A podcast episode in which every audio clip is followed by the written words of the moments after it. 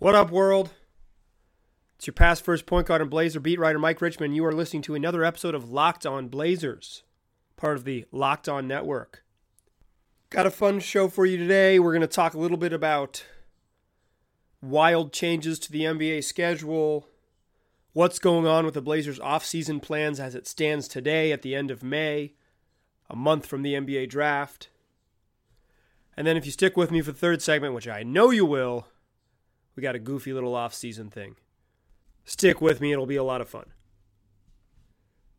Before we get all that rolling, though, I want to tell you guys that today's show is brought to you in part by Hotels.com. Don't hate like your French trip, book your own with Hotels.com and get rewarded basically everywhere. Hotels.com. Be there, do that, get rewarded. Show is also brought to you by Untuck It. Thanks to Untuck It, for sponsoring all the Locked On shows, including Locked On Blazers. If you're looking for a great Father's Day idea, their shirts are specifically designed to look great untucked and feel comfortable at work or on the weekend. No tucking or tailoring required. Go to untuckit.com and use the promo code NBA to get 20% off. And finally, Locked On Blazers brought to you by Grip 6 Belts. It's ultra lightweight with no holes, no flap, and it's a great Father's Day gift. So go to grip6.com slash L-O-C-K-E to get a special offer. So today, Mark Stein of the New York Times uh, put out his newsletter. Newsletter you should subscribe to, Mark Stein and the NBA. It also appears in uh, the digital version if you're into that.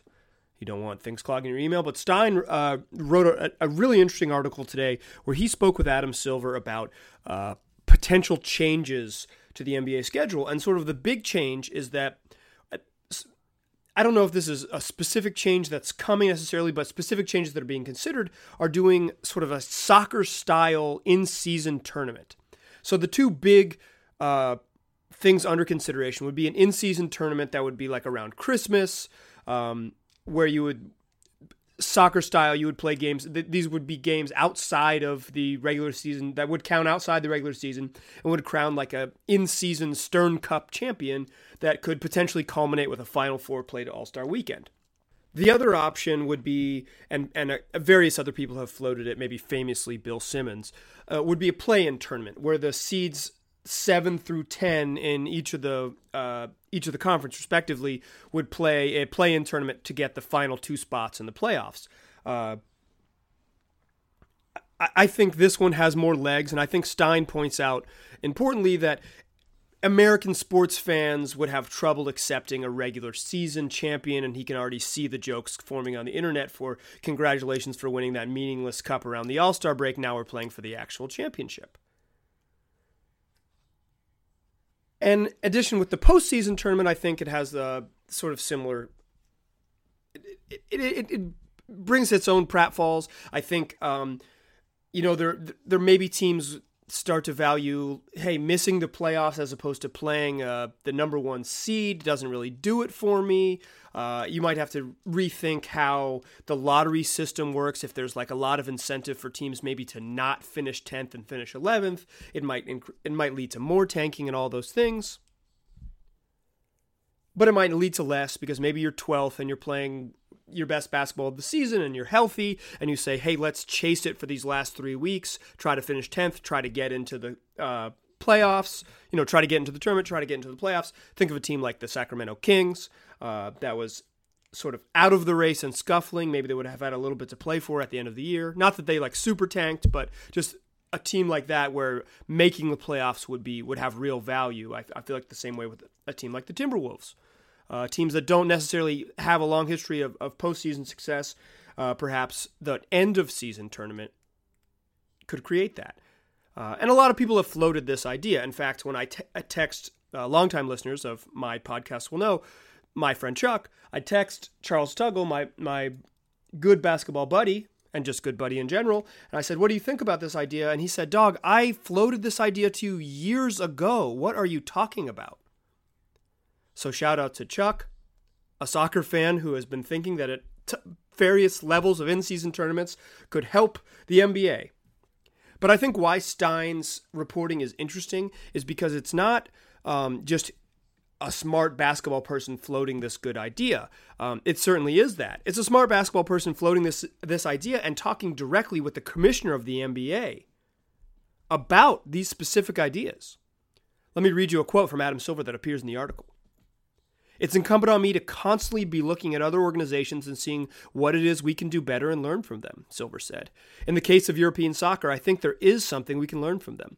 I also recognize that I'm up against some of the traditionalists who will say no one will care about the, uh, that other competition, that other trophy you create. And my response to that is organizations have the ability to create new traditions. It won't happen overnight. And Silver goes on to say, I'm looking at things from a fan standpoint. I'm looking at how to create the most exciting season and experience, especially in a rapidly changing media market where fans are, in essence, voting every day whether they want to watch your product. Another marker for me is that we're a few seasons away from our 75th anniversary, which would be the 21 22 season. And Silver continues I think that milestone gives us a pillar around which to think about the history of the league and experiment, maybe just for the 75th anniversary with some potential changes. So I think it is important that uh, Silver is saying that yeah, the the you know the NBA isn't isn't necessarily close on these ideas, and obviously the NBA PA would have to sign off, and adding more games to the schedule seems like something that players wouldn't would probably be against. The NBA in general is probably against dropping the 82 game season, so there's definitely some hurdles here. But I think it is uh, as significant that this particular commissioner is willing to consider ideas that are very much outside the box. Uh, I can see the regular season t- tournament being exciting but not meaningful. Uh, and and soccer clubs in general have larger rosters. So in sort of the earlier rounds of this tournament, they don't have to play their their biggest and best stars and wear them out. It's kind of why you have a large roster in soccer. The NBA doesn't allow for that. So maybe there's some sort of combination where where teams, you know, are using more two-way players or they have a, some sort of designated player free agency thing to um, to play in an in-season tournament. But again, I, I think that that idea is is tougher to sell than a sort of like a end of the season quick four team tournament played on either side to get to the playoffs. Um, the playoffs are already probably too long for the average fan. Uh, NBA junkies such as myself and probably you if you're listening really appreciate that the season is incredibly long, that it runs from October to June, and that the playoffs are 10 weeks of their own, and that you can really plug into to the best of the best in those 10 weeks. Uh, I think taking a little time off to play a play-in tournament could take away from that and could could do some damage. But I do think that's more intriguing. I do think the like incentivizing the number 11 and 12 teams to try to chase number 10 late in the season uh, could at least make more competitive basketball in March, which is something the league definitely, definitely, definitely has a problem with. In fact, one of the teams shut down one of the top five players in the league and was rewarded with the number one pick in the NBA draft. Shout out to the New Orleans Pelicans for their mess that is going to land them Zion Williamson. So the league definitely has an issue with teams competing for the full 82 games. You know, I think once you hit about the 60 game mark, teams start to recalibrate, and perhaps an, uh, perhaps a, a play-in tournament to the playoffs could fix the issue with the last 20 games. In season tournament, I find intriguing, but I, I think it's far fetched. But if they do it for the 75th season, I'll watch the hell out of it. I bet you will too, even if it's dumb. All right, when we come back, I'm going to talk a little bit about what the Blazers are doing right now. The draft is about a month away. It's even less than that. It's it's a little over three weeks away, and uh, the Blazers have already sort of prepared or have begun their preparations. Obviously, those started early in the season, but they've begun in earnest their off-season draft preparations.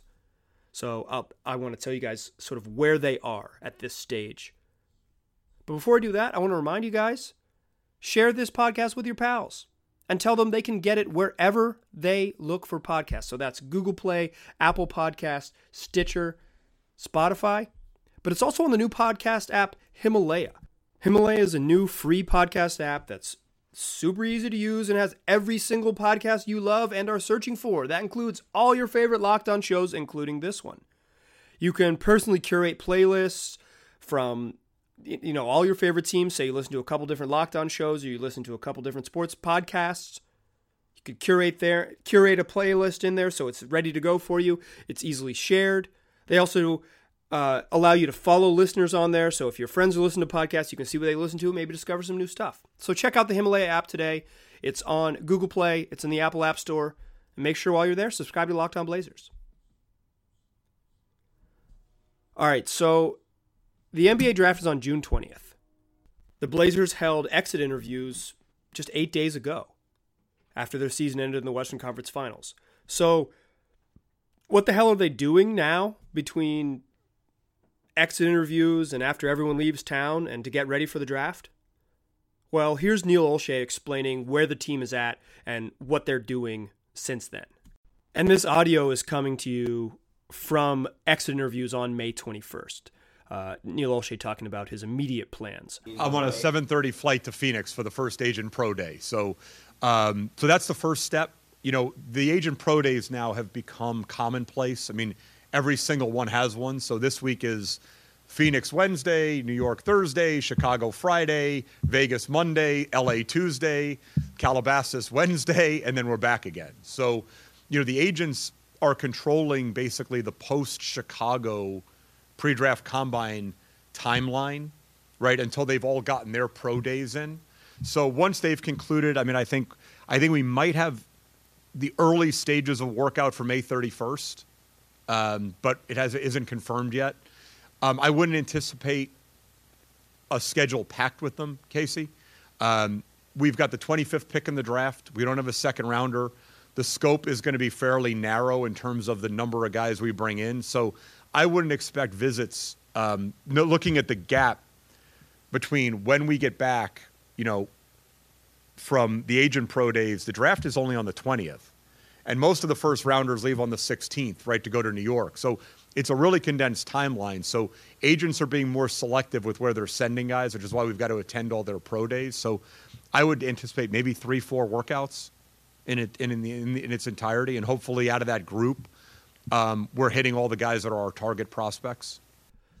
So the Blazers are in, or probably have left now as I'm recording this, but they were in Calabasas today, suburban Los Angeles, to watch NBA draft prospects. And then on Saturday, they'll probably open up with a handful, as you heard Neil say, a handful of uh, pre draft workouts where they bring in um, they bring in guys who are sort of in their draft range. It's additional. It's it's it's a combination of things. It's people who are in right in their draft range who they want to see and they want to see compete against each other like on that same level. Two guys they might be considering, but it's also just they're doing favors for various agents that they owe favors to. They're getting guys workouts. Uh, just just because they they they either owe them they owe them a favor or they, or they want to see this player for down the road down the road doing due diligence for maybe scouting someone if they're going to buy a second round draft pick and things like that.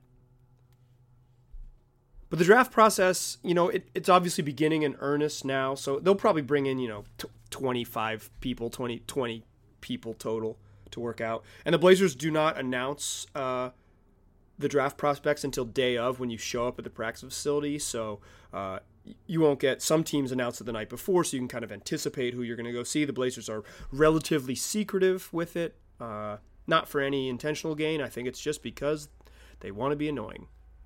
They're they want to not be as open with information. It's just how they ride. But but the draft process has begun before this. Like the Blazers' whole uh, front office or at least a large portion of the front office picked a couple NCAA tournament sites, not after not the first weekend, but the second weekend when, when it's kind of the elite teams, and you could see a couple elite teams picked picked. Uh, they went to the the NCAA tournament in in Anaheim uh, to see the the West region Sweet 16 Elite 8 games. You know, they they've they build their books. Their books are already built scouting wise. I don't think at least from what I understand, they don't put a ton a ton a ton of emphasis into these draft sessions. They've tried to do most of their homework prior to this month so that they're not easily swayed by workouts. Obviously, those things change. Sometimes some dude just crushes a chair, just lights that chair up Darko Milicic style, and it's over. You got to draft him. But I also would caution that the Blazers bring in a lot of guys maybe in their draft range and then trade somewhere else. Like uh, in the Zach Collins draft, uh, you know, they brought in Harry Giles to work out. They brought in OG Anunoby to work out. They brought in Justin Jackson to work out. They were, you know, uh, Paul Allen was in the gym to watch Justin Jackson work out. They were super excited about this guy. Then they packaged Giles and Jackson to go chase Zach Collins, who they had seen earlier in the year in a, in a game uh, when Neil went to, uh, to a Gonzaga game and saw Collins play and, and became enamored with him. So sometimes they're just there is some smokescreen stuff with who works out. So as you see over the next month, who comes in, you know that that it's um, sometimes they're just working guys out because that they're supposed to be in their draft range. Uh, you know, some teams hold will hold secret workouts if they're if they're um, trying to move up in the draft. Famously, the Utah Jazz working out Donovan Mitchell when they had a sort of a later round pick, and then wouldn't let anyone. You know, Dennis Lindsey said if you if any word gets out about this workout, you're fired to to Jazz staffers because they were so enamored with with uh, Donovan Mitchell, and then of course they traded up, got rid of uh, Trey Lyles and the pick that became Tyler Lydon, you know, a late a late round pick to go get him. I don't think the Blazers are going to trade up in this draft. That's not the vibe I get from being around the organization. Uh, I think they're more likely to trade out of the first round entirely than they are to tr- trade back or out than they are to trade up. I think they'd rather get cheaper and, and rely on their veterans than rely on a young guy to really step in and help. They're a team that's close, and they already have you know, a 21 year old Zach Collins and a 19 year old Anthony Simons who could be involved in the rotation next year. They don't need more youth. Also, I don't think the Blazers love this draft because I don't think any NBA team outside the top two or three guys really loves this draft. But that's where the Blazers are.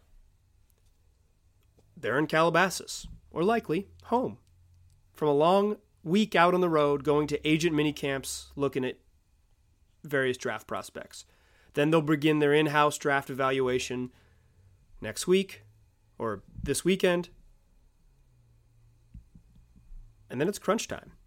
We'll get down to draft stuff. I don't think they're, they're making any tough decisions right now, but they're certainly continuing to gather information that they've built on throughout the, the whole year.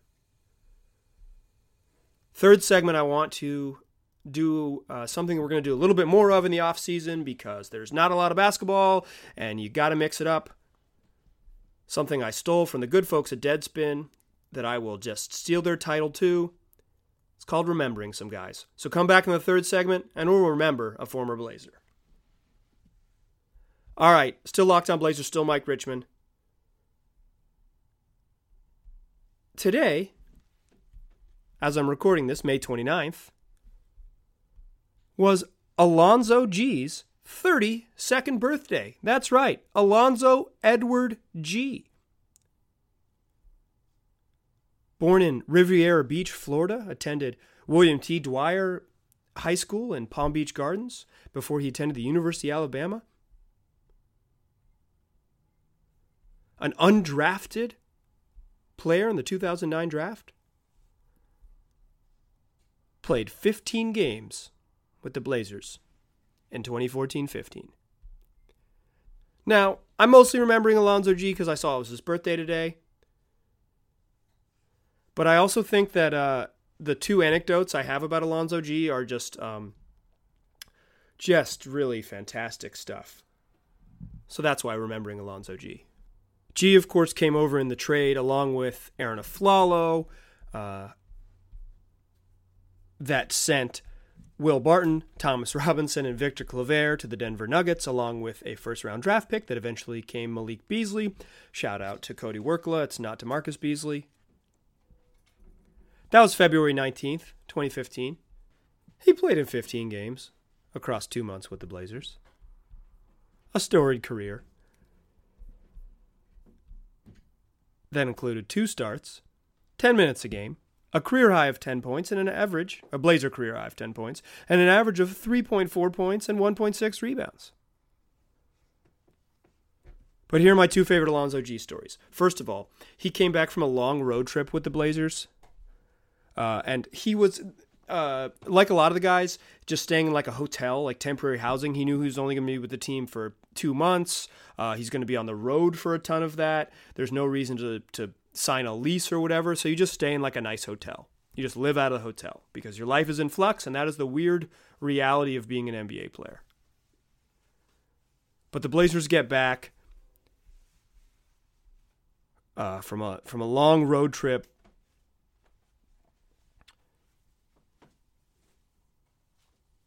I think they played in Toronto, Washington, Miami, Orlando, Memphis. It's the last long, brutal road trip of the year. And he gets back to Alonzo. I remember Alonzo telling me the story. He gets, I'm asking him like, you know how you, how you settling in all this, and he said it's pretty good, except for he got back to his hotel where he's staying. It's like four in the morning after they've landed, flying in from Memphis. Middle of March in Portland. And he checks into the hotel and, or, you know, goes to the front desk, walks up. He's not checking in, he lives there, but he goes to the front desk, walks by. The dude at the front desk goes, Hey, man, you played great. Like, love having you on the team. But you really should have made that layup. Because he had smoked a layup late in a game against Orlando. This is like four in the morning, and he's getting heckled by a front desk dude at the hotel. That is a great Alonzo Gee story. Remember that. But that's not the good one. The real good one is that that uh, that year was my first year on the beat, and that was also LaMarcus Aldridge's last year with the Blazers. And at exit interviews, LaMarcus like he had a really uh, strange relationship with the Portland media. He had a really strange relationship with everyone at that sort of stage in his life. He just wasn't a very he wasn't just good at making pals and being social. So he's always kind of standoffish with the way he dealt with media. Um, I don't know if he's really warmed up, but I, but my my sense is that he's gotten better at it. Um, the Spurs don't make you do much, so that maybe that helps. But uh, you know, people are asking him all about his free agency and stuff, and he really doesn't want to talk about that because he's already decided he's going to leave by exit interviews. He had decided a month ago he was going to leave, if not five months ago. But someone is asking him, you know, who are who are his uh, you know his favorite teammates that he's had while he's been with the Blazers. And he says, It might sound crazy, but Alonzo Gee, a dude who played 15 games, barely played, and had spent at that point less than two months on the Blazers roster, was the person at the time, or I guess he'd spent two months at the time, but the person at the time that Marcus Aldridge said one of his favorite teammates in his nine years with the Blazers. Alonzo Gee. Very good at making friends with maybe the less friendly. So yeah, happy birthday, Alonzo Gee. That's my goofy segment, remembering a former Blazer. We'll do more of these. Maybe dive in with more specifics, but I just wanted to share those two stupid anecdotes. Getting harassed by a hotel employee at four in the morning and making pals with LaMarcus Aldridge in a very short period of time. Alonzo Gee, two legendary moments. Tell your friends about Locked On Blazers. They can find it wherever they get podcasts. That includes the brand new Himalaya app, which you should download. Free to, free to download, easy to use. It's got all your favorite podcasts, including this one. Download it, subscribe to Locked On Blazers. You can listen to me right there. Some more fun off-season news coming. Thanks for listening to me. Talk to you soon.